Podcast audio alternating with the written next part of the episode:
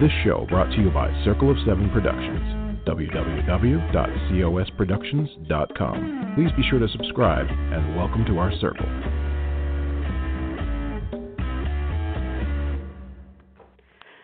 Well, hello, everybody. This is Patricia W. Fisher with Readers Entertainment Radio, and it has been a crazy long time since I've talked to everybody.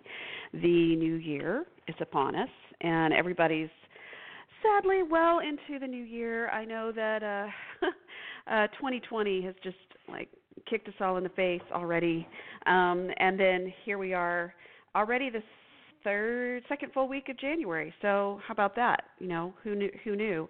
Um I wanted to give a quick shout out to the last letter that's been written by oh I should back up. Shout out to Rebecca Yarros who was a guest on our show a couple months ago. Her new book, The Last Letter, came out on the sixth. And Nagin Poppin, who was also a member who has also come and talked to us um, here on Readers Entertainment Radio. Her three book set just came out this month, so go check those out, and you will be very happy that you did. Also, we have today a fabulous fabulous author named Jayce Ellis, and she has three loves her husband and two turtles. And I, I'm going to ask her here in just a second about those turtles. Um, and her hus- hubby is fabulous and loves her back, but she's not too sure about the turtles. Turtles are not very good at being emotional. Um, and she is here today to talk about her newest book. It is called Jeremiah. So, welcome to the show, Miss Jayce Ellis. How are you today? I'm doing very well. How are you? I'm good. So you're over on the East Coast, and I'm in the Central Yes. um, uh, part of the United States. Um, what's the weather go- doing for you today? It is surprisingly nice looking right now. Um, I've been told that it's a little cold, but since I work from home, I've had the privilege of not actually stepping outside today. Yes, I know. There's some. I, I I love those days where it's like jammy day all day. It's just I Right. I love those days. Absolutely. Which is you know absolutely. that's that's workwear. So right, right. I'm still in my pajamas. I'm still in my robe. Yeah. So I love it. So let's start with. Um, I have to ask you because my son is going to ask me about this. Um, Okay. What kind? What kind of turtles do you have? What So kind of turtles? have- Obviously, I have a dog because she's Yes. just now barking. She's just right. decided that now is the perfect time to say something. Um, now that Well- she's been quiet for 30 minutes. Well, that's because she knows she's on the phone with a dog lover, and so I'm like, "Hi, doggy, we love you." Um, I I have an eastern box turtle and an American woods turtle, and so they are both Okay. box turtles. They're actually both fairly small. They weigh around a pound each. okay, so tiny they could fit in your hands. Yes. Oh, absolutely, absolutely. Okay. And Um, if they're in a good what- mood, they might stay in your hands. But no, they like to be down. They like to crawl around. They like to do whatever it is they want to do. Right. Yeah. I mean, turtles are fun. My son, uh, we call him the turtle because he's just kind of slow and steady. Um, Mhm. You know, he's very methodical uh, of how he does Yes. things. So he's, um, yeah, you know, and he and we've been to um, down in South Padre here in Texas. We've been to a couple of tur- hatchling releases. Um, yes. Oh and my God. Yes. yeah, and you know, you've got to get up at O Dark Thirty to go. Mhm. Um, Yes. and it really is beautiful. Yes. it really is beautiful to see. But sadly, they'll release these little hatchlings, and you, know, you make a big U, so you're all watching them. You can't, of course, touch them, and then you're trying, you know, making sure that the birds come. And Mhm. um, sadly, some of those some some hatchlings just don't realize that they're supposed to move to the water, so they just kind of sit there. And you're thinking, yeah, this is why you're having trouble with your numbers. Like, Yes. let's get in the water now. So, you know, you Yes. ha- the the um, people who volunteer will, you know, they've got their methods, but you know, obviously you can't go out and put them in the water. So, Right. um, right. yeah, but yeah. Absolutely. So those are the Kemp Ridley turtles that they've they work with, and um, so it's been a fun fun thing to see. But so we've got our Yeah, turtles like it. covered. Yes. Um, And they're both So tell me- right now, so they're Oh. they're not out to yeah. They they don't want to be bothered right now, so they're. Right. So, how do you know the difference in I mean, I know every species is different with like, you know, the bigger turtles, the tails are different or what have you for the Right. males versus females. Is it similar Mhm. for the, your turtles? yeah, they're I they're both females. Um, they both laid eggs on me, and so you know I was minding my Oh, own wow. business, and the next thing you know, I've got eggs in their cages, and I'm like, oh, well, okay then. Now I know what I have. um, but typically, what the doctors have told me um, is that male uh, turtles tend to have significantly longer tails than the female turtles do. And so both of my turtles have very, very, very short tails. And so the doctors are the ones who are like, yeah, pretty certain that these are females. You know, let's see if they lay eggs. And so they they have, and that's it. And it's it's so sad because they're unfertilized eggs, and so I have to Right. get rid of them. And then the turtles are like so devastated. They're like trying to like hover over them and like burrow them, and then I have to get rid of them, and I hate it. Oh wow, yeah. yeah. We, my husband, when we first met, he had a cockatiel, and I didn't realize this, but for certain cock, well, cockatiels specifically, the little, you know, yellow and gray ones, um, Mhm, mhm. they're so similar. that A lot of times you, you can't tell if they're male or female, do you, unless you do um, blood test. And so, Oh, okay. but apparently the birds can't tell either. So Oh no. you'll get a lot of varieties of pairings of the birds because they don't know if you know they're male or That female which i thought yeah it really is you know i thought oh okay Wow. sure Okay. yeah hmm. yeah Well, that's so there's a whole You know what species that like hey i dig you let's hang out you know, honestly, we might be better off if we all kind of just did that. But, but that Certainly. is- that is my new knowledge for the day. I did not know that. I'm I'm here for that. I know. Okay. I know it's it's crazy pants. So, but so Yeah. let's back up because now we talked turtles and birds. Um, so let's talk about your your your writing and your story. So, tell me, I mean, as a kid, were you a big reader, or did that was that something that came later? I have always been a big reader. I am an only child, and on my Okay. dad's side of the family, which is um, where we grew up near, I'm actually the only grandchild. I have no uh, other cousins that are around me either. So I grew up with the closest family member being 18 years older than me, and so I was always in my own little b- world, buried in a book. Oh wow! So tell me some of those early childhood stories that you love to read. So I was a huge fan of the Chronicles of Narnia. I completely missed Uh-huh. all of the religious subtext of it, so there's that. Um, I right. I've always I've always been a series reader, so Sweet Valley High and the Babysitters Club and all of the Nancy Drews. Never got into the Hardy Boys, but I loved some Nancy Drews. And so and I, I was just a series girl. Like I would buy them all the minute they came out. My mom would take me to Uh-huh. Walden Books and Yes. I would buy like four at a time, and I'd read them all that same day, and then I'd read them, then I'd reread the series from start to finish until it was time to go back the next month and get the next one. Right, and sadly, Yeah. we lived at such a tumultuous time that we had to actually wait for books to come out like a year. Can you imagine? I cannot. How did we survive? I really Yeah. don't know.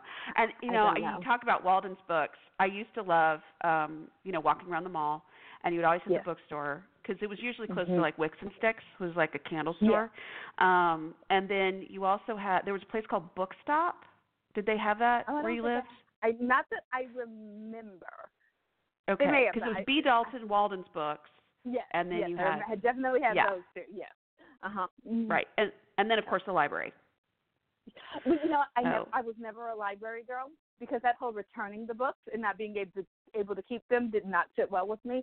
Um, so I have a huge respect for the library growing up, but I am positive unless the Oakland Public Library has gotten rid of its fines, I am positive I've got 30 year old fines there.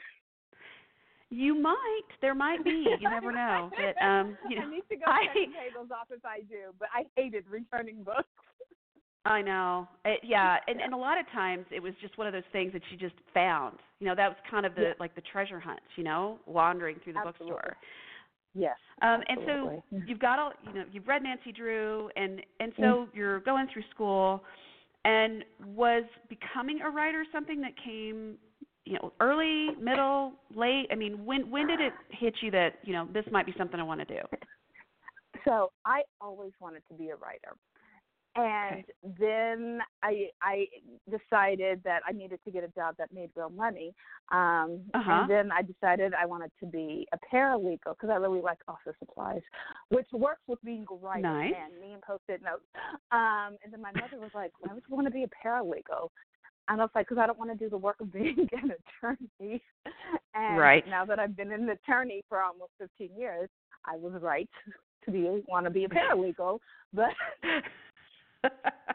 kind of too late for that part now. Um, so, but I always it, it was my first love was always to be a writer, and then you know I got into I decided it wasn't something that was feasible in the quote unquote real world. And, you know, I decided right. at like the tender age of seven or so, and sure. kind of abandoned uh, that goal, and then was fortunate enough to be able to pick it back up in my mid thirties. So, yep. Oh wow. So I mean, my mom always wanted to be in law because um she loved Perry Mason, but she loved Oh yeah. um the show, but she loved is it Della? Was it was it that oh was his yes, yes, assistant? yes. Della Street. Yes. She wanted to be Della. You know, she wanted to be Della. She wanted to be Perry Mason because she's like she had everything done. I mean, she was the reason he was successful. So, um so was And there somebody in your life like that? out there, yeah, uh, just Uh-huh. to say, on behalf of all paralegals out there, we thank you. You guys are the reason we get anything done. Blessings upon you. Um, Yes, right. Yeah. look, paralegals and legal secretaries keep the profession going. Um, Mhm. so, was there anyone who was like that? You know, it's my mother. You know, was like that. My mother had grown up. She'd always. Um, she was a dental hygienist. You know, she just recently Okay. retired from actively practicing. Well, maybe just a couple of years ago now. And when I would talk to her boss, for the longest time, he said we'd make no money if it weren't for the people who did the everyday, day to day work. You know, Right. and there was that and then you know my grandmother was a nurse and she was very much of the doctors would not survive if not for the nurses and yep that was that was true too. So i grew up around these very highly educated women who didn't want the spotlight and didn't necessarily need the top role but were very confident and comfortable in knowing that the big guys, people who got the name brand recognition and whatnot, would be nothing, would not be able to survive if not for the work that they put in. That was kind of a core tenet of my upbringing. I love it. Yeah, I was a I was a nurse for a decade, so I totally yeah, I totally get that. Yeah. Um yeah. well, and it's funny cuz Yeah. my mom came home one time, she's legal secretary and she um Oh, yeah. she looked at me and she was saying, "Do you know how frustrating it is to do most of the work and get, you know, not not the Mhm. payment?" I went, "Mm, "No, mom, I have no idea." Yeah, mhm.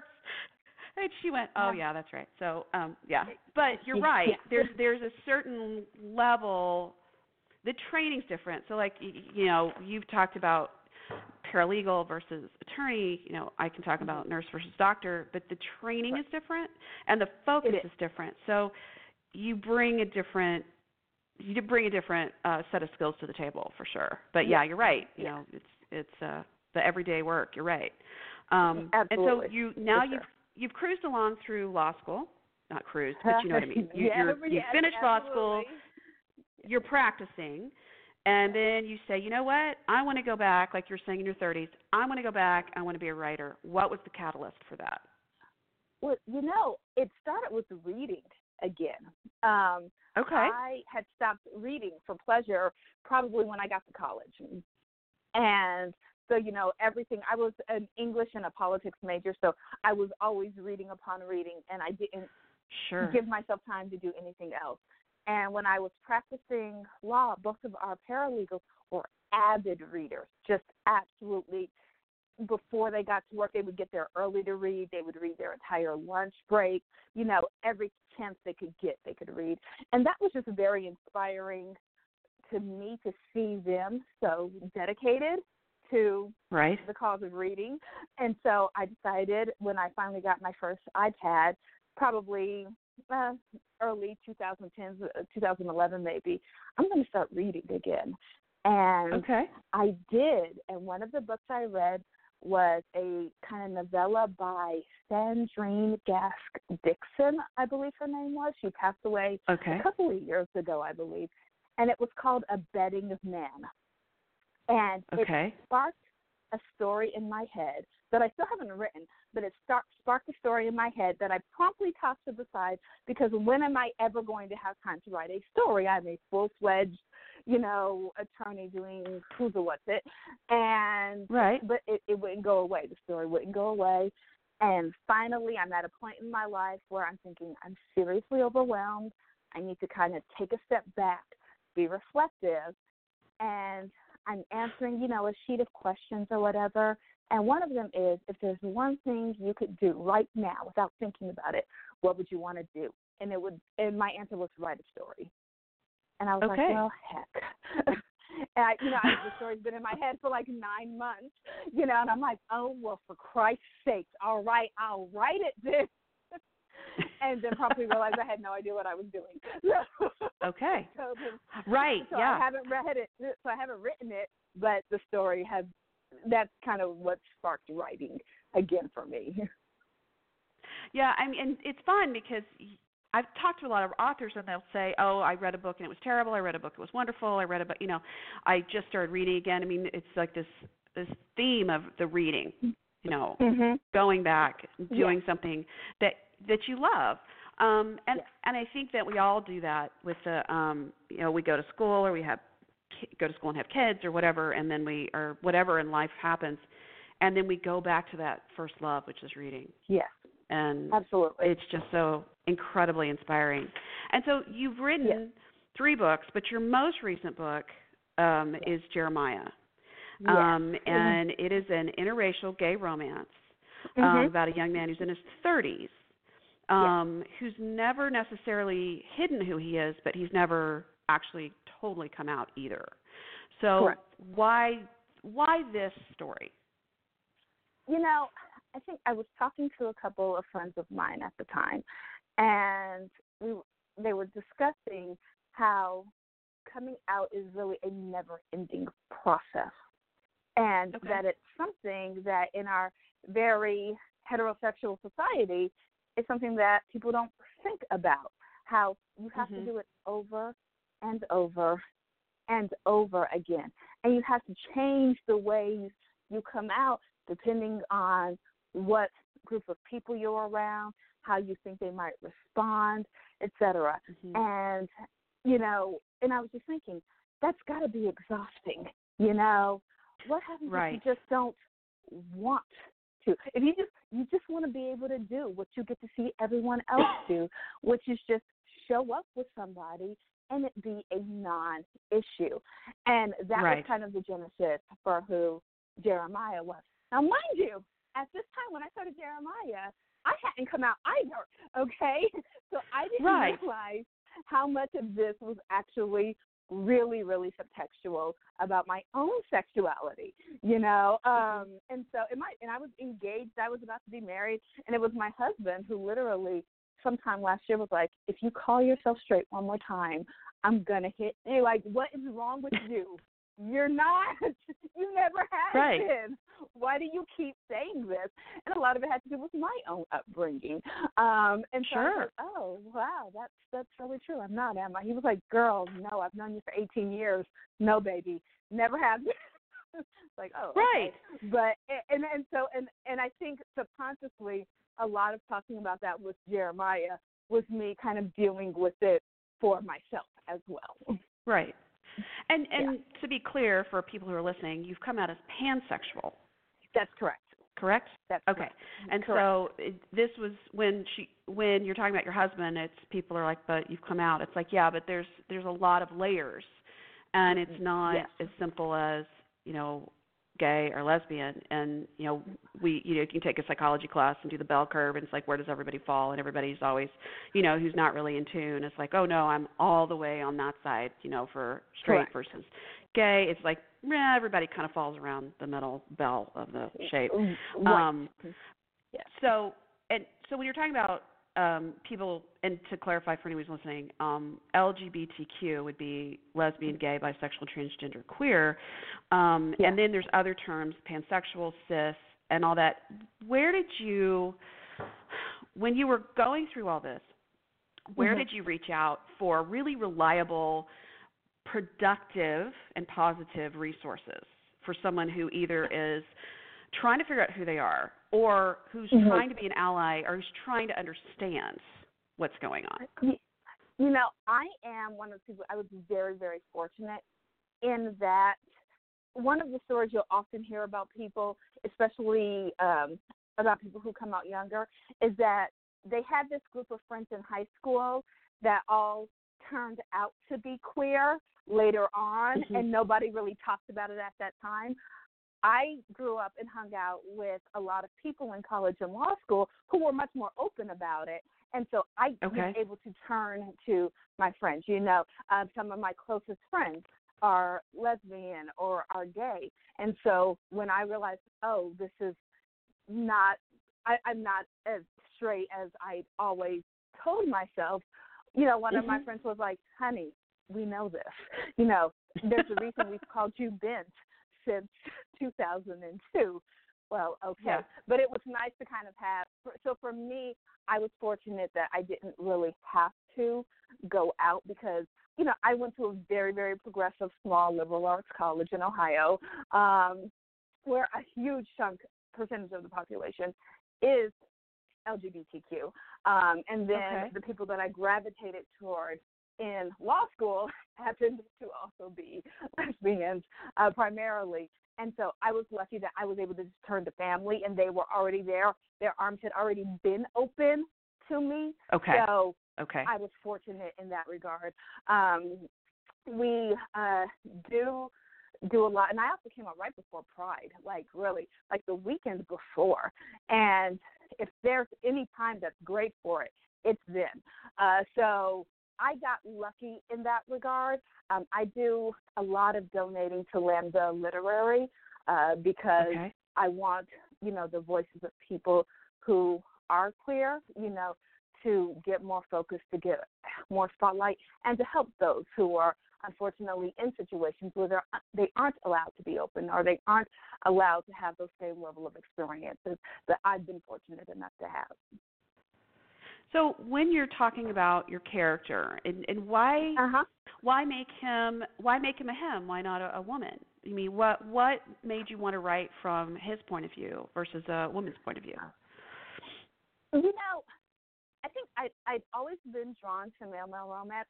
Originally, I was telling a friend this. I said I was under the remarkably naive impression that you didn't have a lot of the same gender dynamic issues that you had Yeah. with male female romance. Fair. I was, I was so young, um, and by that I mean like four years ago. I was so young, Sure. right? And so that, Sometimes that was it's all mental, you know. yes, I'm telling you.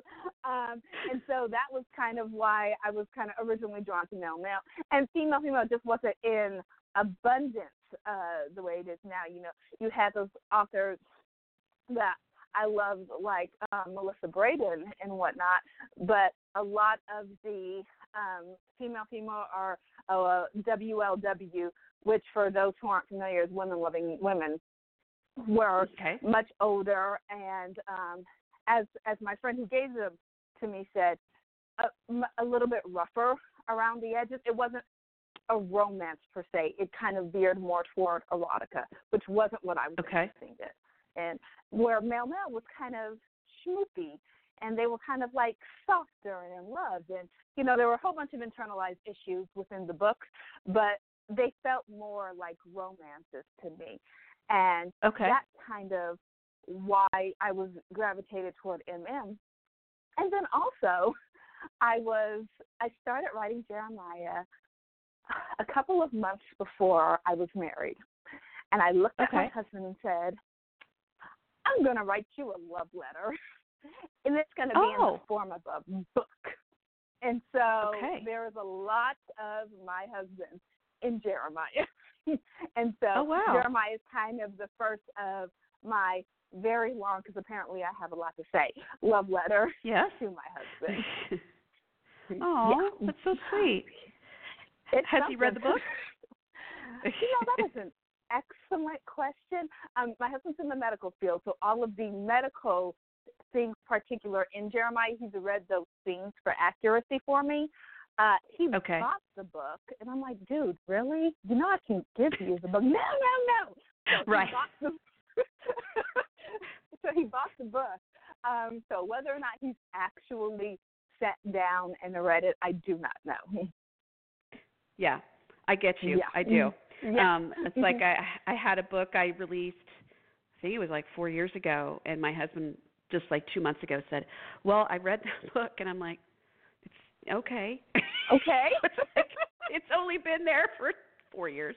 Um, right. Right. and and there's always yeah there's always a discussion because we you know we have four kids and we're always juggling stuff and he Oh, and he says i don't know how you wrote this because i keep getting interrupted reading it and i'm thinking oh well that was a lovely thing to say because yes i'm busy um yes. so yeah it's it's uh it's interesting how we I- weave our own personal narrative into our characters Yes. and yes. so to without hear you say you wrote this love letter to. Yeah. right You know, like. Right. I, I I did not you know, when I was rereading it and mind you, I have not read the book since I was doing the proofreads. You know. I Sure. forced myself to sit down and listen to it from start to bottom during the proofreads. And I tried to pick it up prior to today and I found the word chuckle twice on one Amazon location and had to close it immediately. Like I was like oh no like I could not I could not. And so it's gotten, you know, very positive reviews and people seem to like it and I'm just so thrilled and awed by that, but I cannot read it yet. Um right you know, when I was doing my last read through I was like, there might be a little more of me in Colin than I anticipated. That's mhm fascinating. Like I had no Yeah. idea. Oops. yeah it's it's always very interesting how it's woven and and yeah, you're right i mean sometimes Yeah. we just put stuff in there we don't realize and this Yep. is a release by Carina Press correct Yes. Yes. so it's only in digital for now Correct. It's only in digital for now. Um, I'm hoping they consider doing a, a small print run um, because my my mother, who has keeps saying she's going to read it, and I keep trying to convince her not to, um, but she only wants things. Just saying, but she only really wants things in print format. So Right, it right. would be awesome if they do um, decide to do other uh, other uh, versions of it, yeah, you know, in the future, other formats.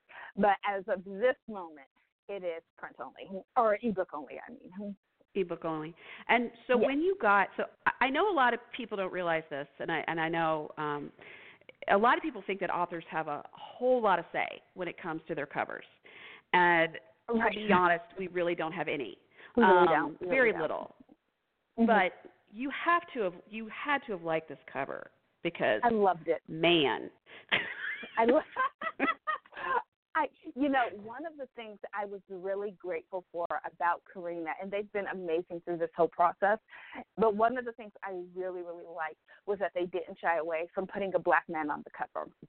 Now, Yeah. obviously, Jeremiah is a black man, but in you know, there's been so much discussion in the recent years about um, yeah the willingness sometimes to read covers with black characters on them Mhm. and that aren't Mhm. cartoons.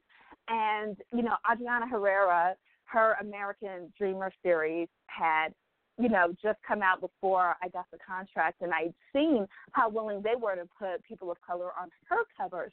And so I was Mhm. really excited. There were literally next to no changes that were made from the original cover they sent me to the final one. You know, I was like, they sent it and I was like, and we're done here. like I am yeah to go, right? So Right. it was they did a bang up job. It's amazing. They did. And the author, Yeah. if you didn't catch that, the author that um or whoever's listening, the author that Mhm. um Jayce mentioned is Adriana Herrera and she has the American Dreamer series and so there's four books in that series Yeah. and beautiful covers. Um Yeah. so for sure. She's got the fourth book coming out uh later this year, I believe. Uh Yes, March 30th. Yes. Yes. So Yeah. Yes. Uh, so I mean, just be ready because you're going to be reading a lot of books um, this year. And Lots so, one of the things I wanted to kind of swing back to was your comment Mhm. about um, peop, you know, coming out is is a, a repeated thing, and I it really struck me because my oldest is um, a, a musician and she plays oboe, and we went to her private lesson a few years ago, Mm-hmm. and her teacher, this lovely gentleman, uh, he was talking to us, and uh, he has a circular driveway, and so he Mhm. stood there as we were finishing, and he said, um, our first lesson, he said, "Would you please not park in the driveway?" Because, Mhm. and you could see this pause, and you could see him searching for the right words, and he's Yeah. like, "Because my my partner sometimes needs to leave." and during a lesson and I you would have to you would block him in because they have some cars Mhm. in the driveway that they're working on. And I said, "Oh yeah, sure, no problem. I'm happy to." And I I told my daughter, I said, "Did you see what he did?" And Mhm. she Yes. said, "No." And I said, "He paused before saying who his husband was." And Right. she's like, "Oh, I didn't even notice." And I said, "Can you imagine doing that every single time you have a new student?" Yes. Yes. and it's that kind of thing that people have to keep explaining Yes. um and that's just to And- me i'm just like man you know that's a lot and and to and to never be fully sure what the reaction is going to be. You know, right hopefully most parents will be like you, will take it perfectly well and won't think twice about it. You know, you'll have those people who will say, "Well, what do you mean by partner? Do you work with someone here?" You know, because with Jeremiah, I remember during edits having to remove the word partner when talking about Uh-huh. Will, who was his work partner, right? like that's his the Right. other guy in the ambulance with him. But having to remove that phrase because this is a gay romance and we didn't want to give the impression that Will was the love interest, you know. So people not necessarily clicking on immediately to what partner means and then having to explain more.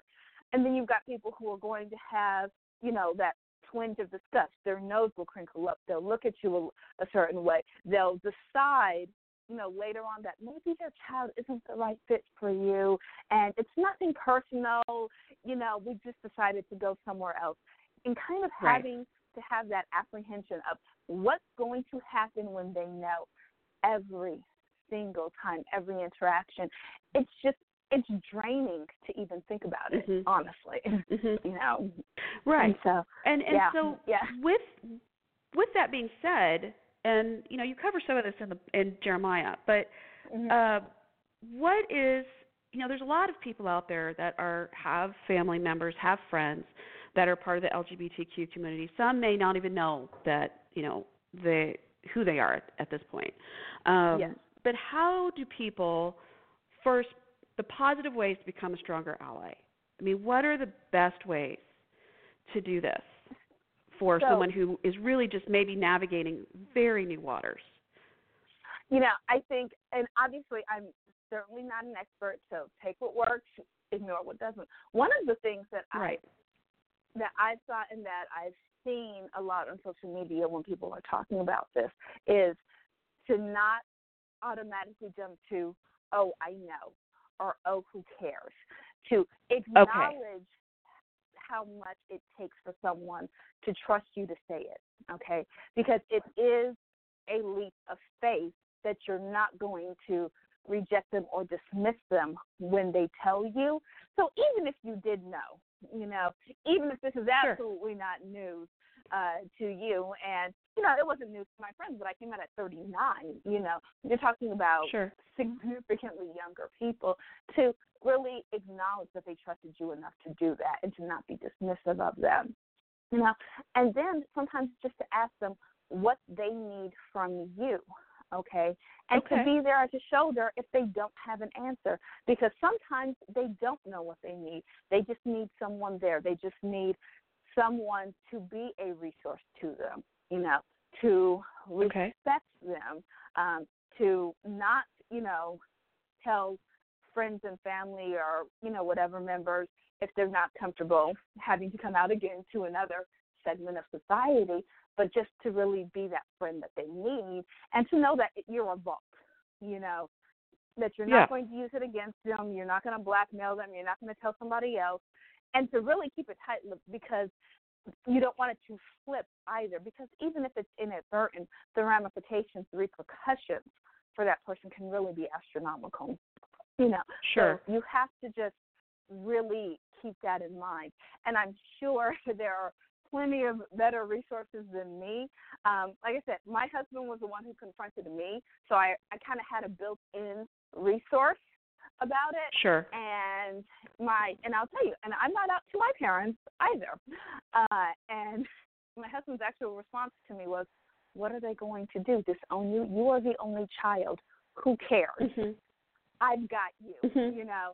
And thankfully, my my uncle was gay, and my grandmother um would not allow any of that foolishness in her household.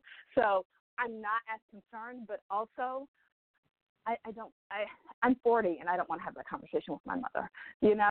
Right. Imagine how a fourteen year old feels if my forty year old Yeah. behind who just saw my parents two months ago doesn't want to have Yeah. that conversation, you know?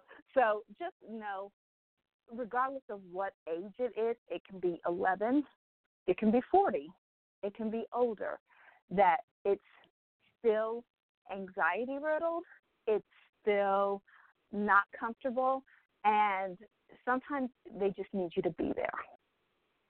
Right. And just Yeah. be the the quiet support um Yes. of it all. Yeah. hmm I, I, yeah. Yeah. Uh, and you're you're right. You know, saying I know, or I think another one, another one that a lot of us, um, sadly, and I think it's well intentioned, sad, but it's not Mhm. helpful. Um, is oh, I understand. It's like yeah, you probably don't. You know, not really. um, not you don't. yeah. yes, and but, Right. You know, and it, it's born of the desire to to kind of share personal experience. It's born of a, a desire to make kind of more um, comparative stories. You know, to show that you Right. experienced something similar. You know, and you know, I'm a female. You know, I'm a woman, so people will say, "Oh, well." I understand, and every woman's like, "No, you have no idea what I'm talking about. Are you serious?" You know, Mhm. and I'm black, and so you see a lot of that when you're talking about issues of race. And so you're like, no, no, you don't understand. Just, just sometimes it's better to just listen, to just be quiet, and to just, you know, listen to people. And it's hard to do because we all want to make those comparisons. You know, I'm Sure. certainly not immune to it by any stretch of the imagination, right? And so I I do understand it, and it is, you know, born of a good place, but it also removes the focus from them and puts it back on you, which is not where the focus needs to be. Right. And, and Yeah. I think even if, you know, um, a long time ago, well, let's see, it was 2001, we um, Mhm. had a pregnancy that ended at 19 weeks. And so Oh, um, I had a, yeah, it was, yeah. Um, Yeah. But I had a lot of women at my work who were all very well intentioned, but they were all like, so when I had my first miscarriage, and I it was like, oh, you know, I I don't even want your story. And instead of Right. simply saying, um, I'm so sorry, that sucks, or whatever you know, Yes. whatever you want to say for that particular thing.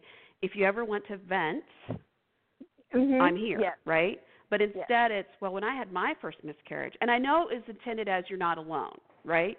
Right. But Right. that's not really what I needed. And so I think anybody going through this, the best thing is what do you need? Like you're saying, what can I do Yes. for you? What do you need? Yes. And let's have coffee, you know, Yes. or a drink, whatever, you know. Um, I think, and I think all of us are really bad at listening sometimes because it's that want, like you're saying, to fix it, and it's not necessarily to change somebody, but to fix their stress. Um, I, I, you know, I think it's hard just to just to listen. It is. It is. It's very hard. And what I mean, we're not really in a culture and a society that values simply listening to understand versus listening to respond. You know, and yeah. we grow up very much in a debate culture where Mhm. somebody is talking and all you're doing is preparing your next talking points without really okay. listening to what they have to say.